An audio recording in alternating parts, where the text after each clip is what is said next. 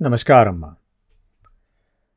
ગયા અધ્યાયમાં આપણે શ્રી કૃષ્ણ ભગવાને પૂતનાનો ઉદ્ધાર કેવી રીતે કર્યો? એની વાત સાંભળી છે. પૂતના આવી છે, નંદ બાવા છે નહીં, અને પૂતના ઘૂસી ગઈ છે, સુંદર સ્ત્રીનું રૂપ લઈને. માતા યશોદા અને માતા રોહિણી બે અંજાઈ ગયા છે એના રૂપથી. આ પણ આપણને દર્શાવે છે કે આપણે કેટલા વલનરેબલ છીએ રૂપની સામે. આપણે આગળ વાત કરી ચૂક્યા છીએ. એક બે એક્સપેરિમેન્ટ મેં જે કર્યા હતા એની.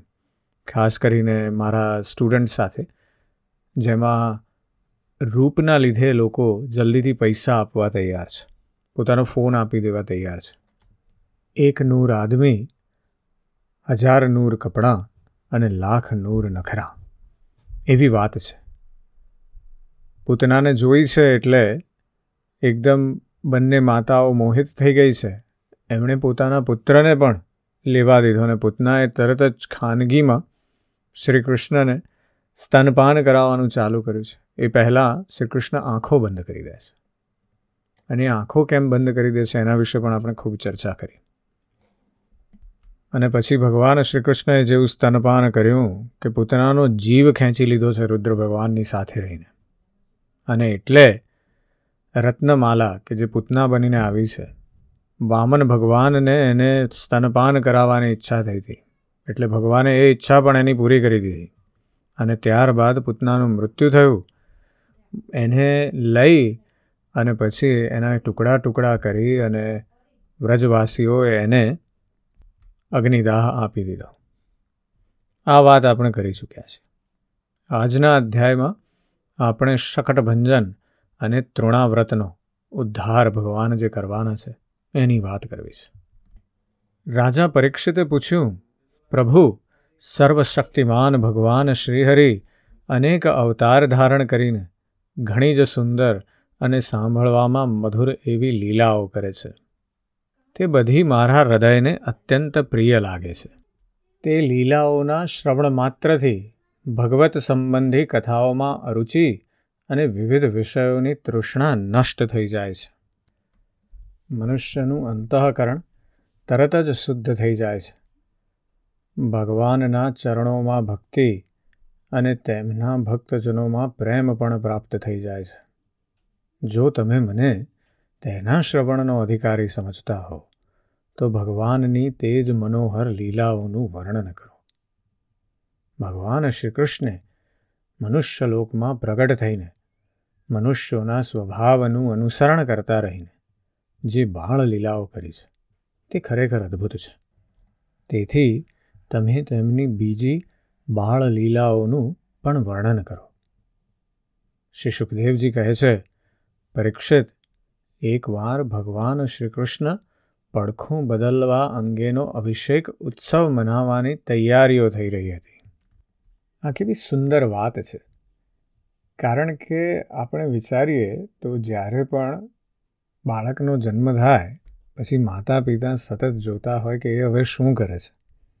અને એમાંની કદાચ સૌથી મોટી જે પ્રકૃતિની મજાની વાત છે, એ એ છે કે બાળક જ્યારે અચાનક જ અનાયાસે પડખું ફરી જાય અને મા બાપ હરખ ઉલ્લાસથી ભરાઈ જાય કે મારા પુત્ર કે પુત્રીને પડખું ફેરવતા આવડી ગયું.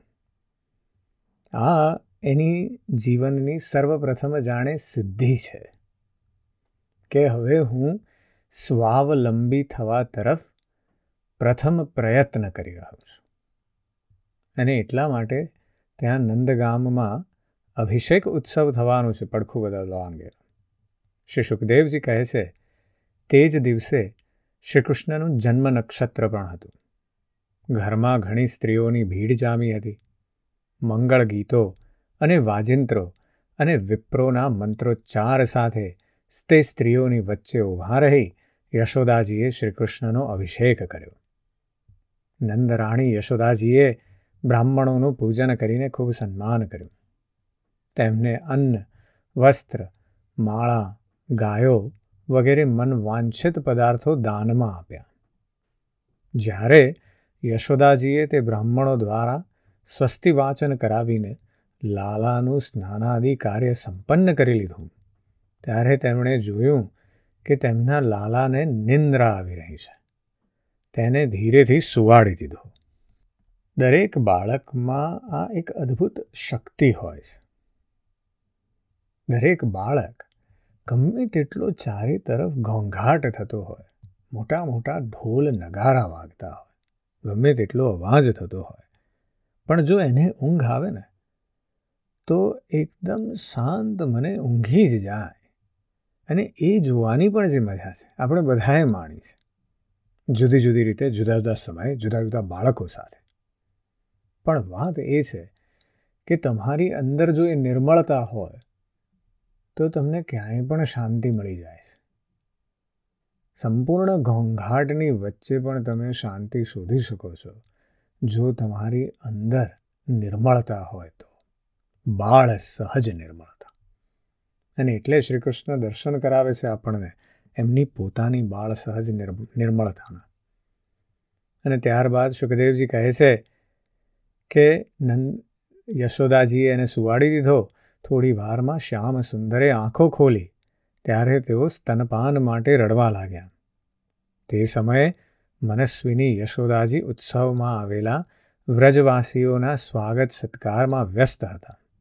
તેથી તેમણે શ્રીકૃષ્ણના રડવાનો અવાજ સાંભળ્યો નહીં. ત્યારે શ્રીકૃષ્ણ રડતા રડતા પોતાના પગ ઉછાળવા લાગ્યા. શ્રીકૃષ્ણને એક ગાડાની નીચે સુવાડ્યા હતા. તેમના ચરણ હજી લાલ લાલ કૂંપણો જેવા અત્યંત કોમળ અને નાના નાના હતા. પરંતુ તે નાનકડો પગ લાગતા જ વિશાળ ગાડું ઊંધું થઈ ગયું.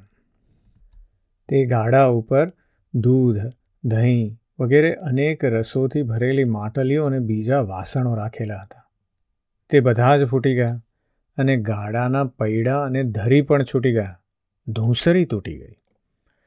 પડખું બદલાવવામાં ઉત્સવમાં જેટલી પણ સ્ત્રીઓ આવી હતી તે બધી અને યશોદાજી અને રોહિણીજી, નંદબાવા અને ગોપજનો આ વિચિત્ર ઘટનાને જોઈને વ્યાકુળ થઈ ગયા.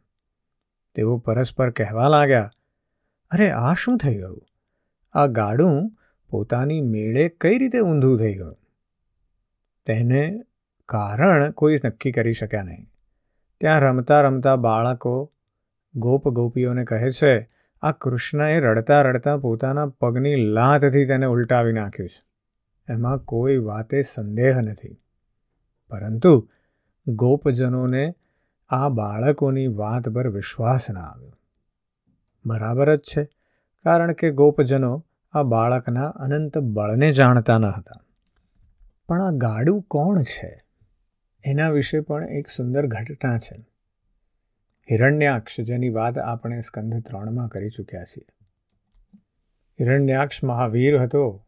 ભગવાનના વરાહ સ્વરૂપ દ્વારા તેનો વધ થયો હતો. એનો પુત્ર હતો ઉચકચ. ઉત્કચ એ બહુ બળવાન અને તગડો હતો. એકવાર યાત્રા કરતી વેળાએ તેણે લોમશ ઋષિના આશ્રમમાં વૃક્ષોને ચગદી નાખ્યા. લોમશ ઋષિએ ક્રોધિત થઈને તેને શાપ આપી દીધો કે, અરે દુષ્ટ, જા તું દેહ રહિત થઈ જા. અને તેની સાથે જ સાપની કાંચળી જેમ નીકળે એવી રીતે ઉત્કચનું શરીર પડવા લાગ્યું. તે એકાએક લોમશ ઋષિના ચરણોમાં પડી ગયો અને પ્રાર્થના કરવા લાગ્યો, કૃપા સિંધુ, મારા પર વરદાન કરો, મારા પર કૃપા કરો. મને આપના પ્રભાવનું જ્ઞાન ન હતું, મારું શરીર પાછું આપો. લોમશજી પ્રસન્ન થઈ ગયા. મહાત્માઓનો શાપ પણ વરદાન બની જાય છે. તેમણે કહ્યું કે વૈવસ્વત મન્વંતરમાં શ્રીકૃષ્ણના ચરણ સ્પર્શથી તારી મુક્તિ થઈ જશે. અને તે જ અસુર જે દેહરહિત હતો એ આ ગાડું બની ગયો હતો. અને જ્યારે ભગવાન શ્રીકૃષ્ણના ચરણ સ્પર્શ એની લાત પડી કે એ મુક્ત થઈ ગયો. આપણે એ વાત પણ સમજવાની છે કે હિરણ્યાક્ષ જે છે એ જય છે. ભગવાનનો પોતાનો પાર્ષદ છે. એટલે એના પુત્રની પણ મુક્તિ જો એણે એવા કર્મો કર્યા હોય તો થવાની જ છે. અને એટલા માટે એ જે આખો વંશ છે, જય વિજય હિરણ્યાક્ષ અને હિરણ્ય કશ્યપુ બન્યા છે, તેમના પુત્ર પ્રહલાદ, એ આખા એ વંશમાં બલિનો પણ જન્મ થયો. ભલે રાક્ષસ વંશ છે, પણ ભગવાને એમનો સતત ઉદ્ધાર કર્યો છે. એનું કારણ એ છે કે એમણે ભલે ભગવાનનો વિરોધ કર્યો હોય જે લોકો એમાં, એ વંશમાં, પણ વિરોધ પણ એટલી નિષ્ઠાથી કર્યો છે. અને પ્રહલાદજી જેવો પુત્ર પણ ત્યાં પ્રાપ્ત થયો છે. જેણે એ જ નિષ્ઠાથી ભગવાનની ભક્તિ પણ કરી છે. શ્રી સુખદેવજી કહે છે, યશોદાજીએ માન્યું કે આ કોઈ ગ્રહ વગેરેનો ઉત્પાત છે. તેમણે પોતાના રડી રહેલા લાડલા લાલને ખોળામાં લઈને બ્રાહ્મણો પાસે વેદ મંત્રો દ્વારા શાંતિ પાઠ કરાવ્યો અને પછી તેઓ શ્રીકૃષ્ણને સ્તનપાન કરાવવા લાગ્યા. ગોપજનોએ પછી ગાડાને સીધું કરી દીધું અને પહેલાંની જેમ તેના ઉપર બધી સામગ્રી મૂકી દીધી. બ્રાહ્મણોએ હવન કર્યો અને દહીં, અક્ષત, કુશ અને જળથી ભગવાન અને તે ગાડાનું પૂજન કર્યું. જે કોઈના ગુણદોષમાં દોષ કાઢતા નથી, જુઠ્ઠું બોલતા નથી, દંભ, ઈર્ષા અને હિંસા કરતા નથી, તથા અભિમાન રહિત છે તેવા સત્યશીલ બ્રાહ્મણોના આશીર્વાદ ક્યારેય વિફળ જતા નથી. આવું વિચારીને નંદબાવાએ લાલાને ખોળામાં ઉઠાવી લીધો અને બ્રાહ્મણો પાસે સામવેદ, ઋગ્વેદ, યજુર્વેદના મંત્રો દ્વારા સંસ્કૃત અને પવિત્ર ઔષધિઓથી યુક્ત જળથી અભિષેક કરાવ્યો. તેમણે ખૂબ જ એકાગ્રતાથી સ્વસ્થયન પાઠ વંચાવી અગ્નિમાં હોમ કરી બ્રાહ્મણોને ઉત્તમ ગુણવાળા અન્નનું ભોજન કરાવ્યું. ત્યાર પછી નંદ બાવાએ પોતાના પુત્રની ઉન્નતિ અને અભિવૃદ્ધિની કામનાથી બ્રાહ્મણોને સર્વગુણ સંપન્ન ઘણી બધી ગાયો આપી. તે ગાયો વસ્ત્ર, પુષ્પમાળા અને સોનાના હારથી શણગારેલી હતી. બ્રાહ્મણોએ તેમને આશીર્વાદ આપ્યા. એ વાત સ્પષ્ટ છે કે જે વેદ વેદતા અને સદાચારી બ્રાહ્મણ હોય છે, તેના આશીર્વાદ ક્યારેય નિષ્ફળ જતા નથી. એક દિવસની વાત છે. સતી યશોદાજી પોતાના પ્રિય લાલને ખોળામાં લઈને રમાડતા હતા. તેવામાં એકાએક પુત્રનું વજન પર્વતના શિખર જેટલું ભારે થઈ જવાથી તેઓ લાલાનો ભાર સહન ન કરી શક્યા. તેમણે ભારથી પીડાઈને શ્રીકૃષ્ણને જમીન પર મૂકી દીધા. આ નવી ઘટનાથી તેઓ ખૂબ વિસ્મિત થઈ ગયા. ત્યાર પછી તેમણે ભગવાન પુરુષોત્તમનું સ્મરણ કર્યું અને ઘરના કામમાં લાગી ગયા. તૃણાવ્રત નામનો એક દૈત્ય હતો. તે કંસનો અંગત સેવક હતો. કંસની પ્રેરણાથી જ તે વંટોળિયાનું રૂપ લઈને ત્યાં આવ્યો. અને બાળક શ્રીકૃષ્ણને ઉડાડીને આકાશમાં લઈ ગયો. તેણે ધૂળથી આખા ગોકુળને ઢાંકી દીધું અને લોકોની જોવાની શક્તિ હરી લીધી. તેના અત્યંત ભયંકર ધ્વનિથી દસે દિશાઓ ગાજી ઉઠી. આખું વ્રજ લગભગ બે ઘડી ધૂળના અંધારાથી છવાઈ ગયું. યશોદાજીએ પોતાના પુત્રને જ્યાં મૂક્યો હતો, ત્યાં જઈને જોયું તો શ્રીકૃષ્ણ ત્યાં ન હતા.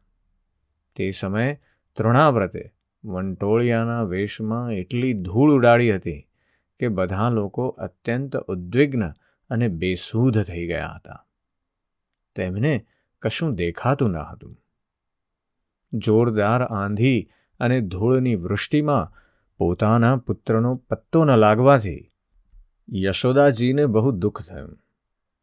તેઓ લાલાને યાદ કરીને બહુ શોક કરવા લાગ્યા અને વાછડાના મરી જવાથી ગાયની જે દશા થાય છે, તેવી દશા યશોદાજીની થઈ ગઈ. તેઓ જમીન પર પડી ગયા. બંટોળીઓ શાંત થતાં જ્યારે આંધીનો વેગ ઓછો થઈ ગયો, ત્યારે યશોદાજીના રડવાનો અવાજ સાંભળીને બીજી ગોપીઓ ત્યાં દોડી આવી. નંદનંદન શ્યામ સુંદર શ્રીકૃષ્ણને ન જોઈને તેમના હૃદયમાં પણ ભારે સંતાપ થયો. આંખોમાંથી આંસુઓની ધારા વહેવા લાગી. આ બાજુ તૃણાવ્રત વંટોળિયાના રૂપમાં જ્યારે ભગવાન શ્રીકૃષ્ણને આકાશમાં ઉઠાવી ગયો, ત્યારે ભગવાનના ભારે વજનને તે ઊંચકી ન શકવાને કારણે તેનો વેગ શાંત પડી ગયો, તે વધારે દૂર ન જઈ શક્યો. પોતાનાથી પણ ભારે હોવાને લીધે તૃણાવ્રત શ્રીકૃષ્ણને નીલગિરીનું શિખર સમજવા લાગ્યો. શ્રીકૃષ્ણએ તેનું ગળું એટલું જોરથી પકડી રાખ્યું હતું કે તે અદ્ભુત બાળકથી પોતાને છોડાવી ન શક્યો. ભગવાને એટલા જોરથી તેનું ગળું પકડ્યું હતું કે તે બેસુધ થઈ ગયો. તેની આંખો બહાર નીકળી ગઈ બોલતો બંધ થઈ ગયો અને પ્રાણ રહિત થઈને બાળક શ્રીકૃષ્ણની સાથે તે ગોકુળની પાસે પડ્યો. આ તૃણાવ્રત જે છે, એ કોણ છે? આપણે જેમ પૂતના વિશે વાત કરી હતી કે પૂતના એ બલિરાજાની પુત્રી રત્નમાલા હતી. તે જ રીતે શકટમાં હિરણ્યાક્ષનો પુત્ર ઉત્કચ હતો. અને આ જ પ્રમાણે આ તૃણાવ્રત, વર્ત જે છે એ પાંડુ દેશમાં સહસ્ત્રાક્ષ નામના એક પહેલાં થઈ ગયેલા રાજા હતા. તેઓ નર્મદા કિનારે પોતાની રાણીઓ સાથે વિહાર કરી રહ્યા હતા. ત્યાંથી દુર્વાસા ઋષિ નીકળ્યા. પરંતુ રાજાએ તેમને પ્રણામ ન કર્યા અને દુર્વાસા ઋષિ તો એમના ક્રોધ માટે જાણીતા છે, એટલે ઋષિએ તરત જ તેમને શાપ આપી દીધો. એમણે કીધું કે તું રાક્ષસ થઈ જા. જ્યારે સહસ્ત્રાક્ષ ઋષિ દુર્વાસાના ચરણમાં પડી ગયા અને પ્રાર્થના કરી. ત્યારે દુર્વાસાજીએ કહ્યું કે, ભગવાન શ્રીકૃષ્ણના વિગ્રહનો સ્પર્શ થતાં જ તું મુક્ત થઈ જઈશ. તે રાજા તોરણાવત થઈને આવ્યો હતો અને શ્રીકૃષ્ણનો સ્પર્શ પ્રાપ્ત કરીને મુક્ત થઈ ગયો.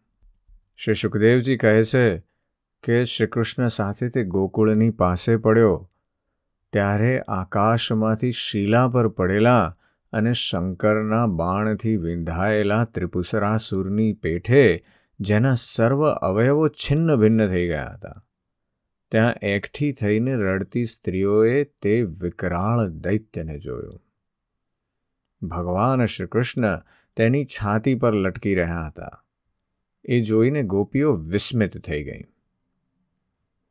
તેમણે તરત જ ત્યાં જઈને શ્રીકૃષ્ણને ખોળામાં લઈ લીધા અને લાવીને યશોદાજીને આપી દીધા.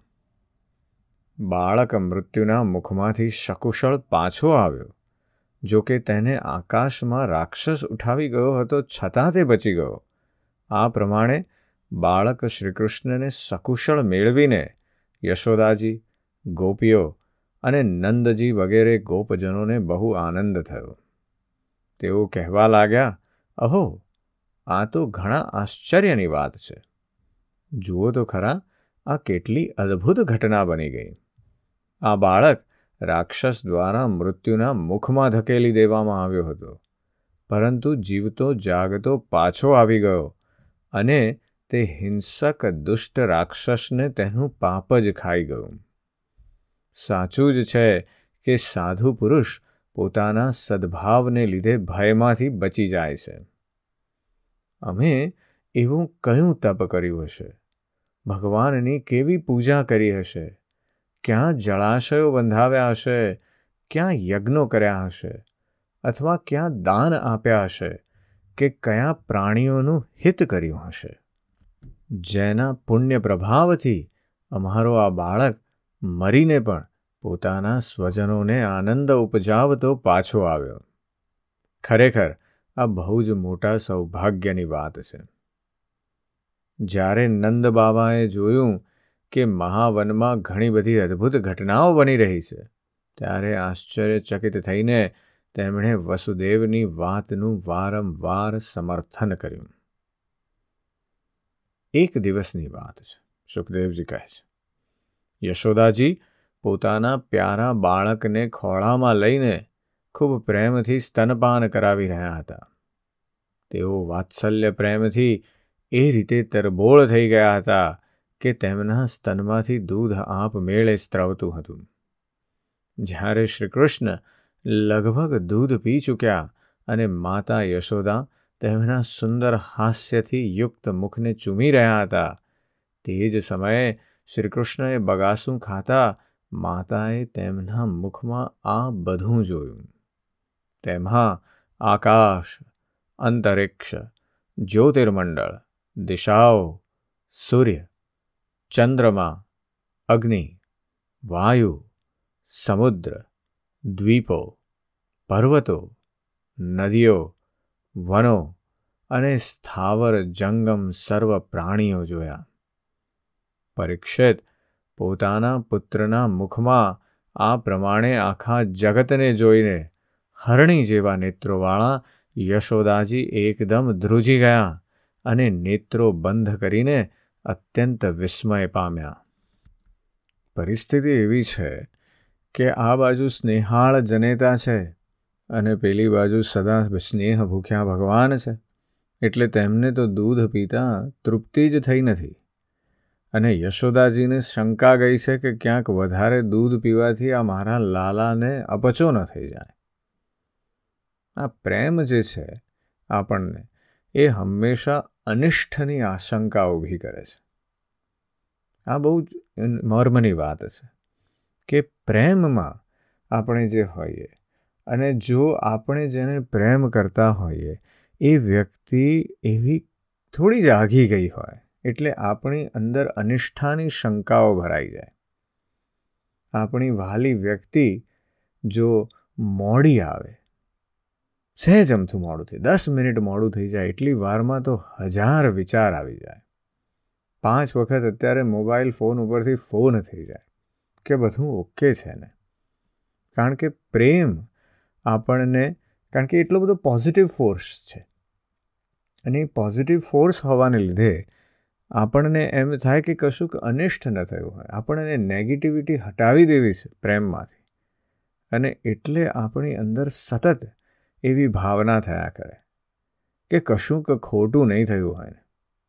અને એટલે માતા યશોદાને પણ અહીંયા એ જ થયું છે. પ્રેમ એટલો બધો છે એટલે એમ થાય છે કે આ લાલો મારો આટલું દૂધ પીવે છે, તો કંઈક ઓકે તો છે ને બરાબર. એટલે શ્રીકૃષ્ણએ પોતાના મુખમાં વિશ્વરૂપ દેખાડીને કહ્યું, કે અરે માતા, તારું દૂધ હું એકલો નથી પીતો. મારા મુખમાં રહેલું સમસ્ત વિશ્વ આ દૂધનું પાન કરી રહ્યું છે, તું ગભરાઈશ નહીં. અને આ તરફ વાત્સલ્યમય યશોદા માતા પોતાના લાલના મુખમાં આખું વિશ્વ જોઈને ડરી ગયા. અને ડરી જવું સ્વાભાવિક છે કે આપણે જનરલી જે ધાર્યું હોય, આપણા જ, આપણને જેની તરફ પ્રેમ હોય વ્યક્તિની આપણે એક બાઉન્ડરી બનાવી છે. કે આ વ્યક્તિ આટલું જ કરી શકે. અને ત્યારે એ વ્યક્તિ એકદમ જ કશુંક એનાથી વધારે કરી જાય. બાઉન્ડરી સ્પેનિંગ જેને કહેવાય. કે બાઉન્ડરી કૂદીને બહાર જતો રહે.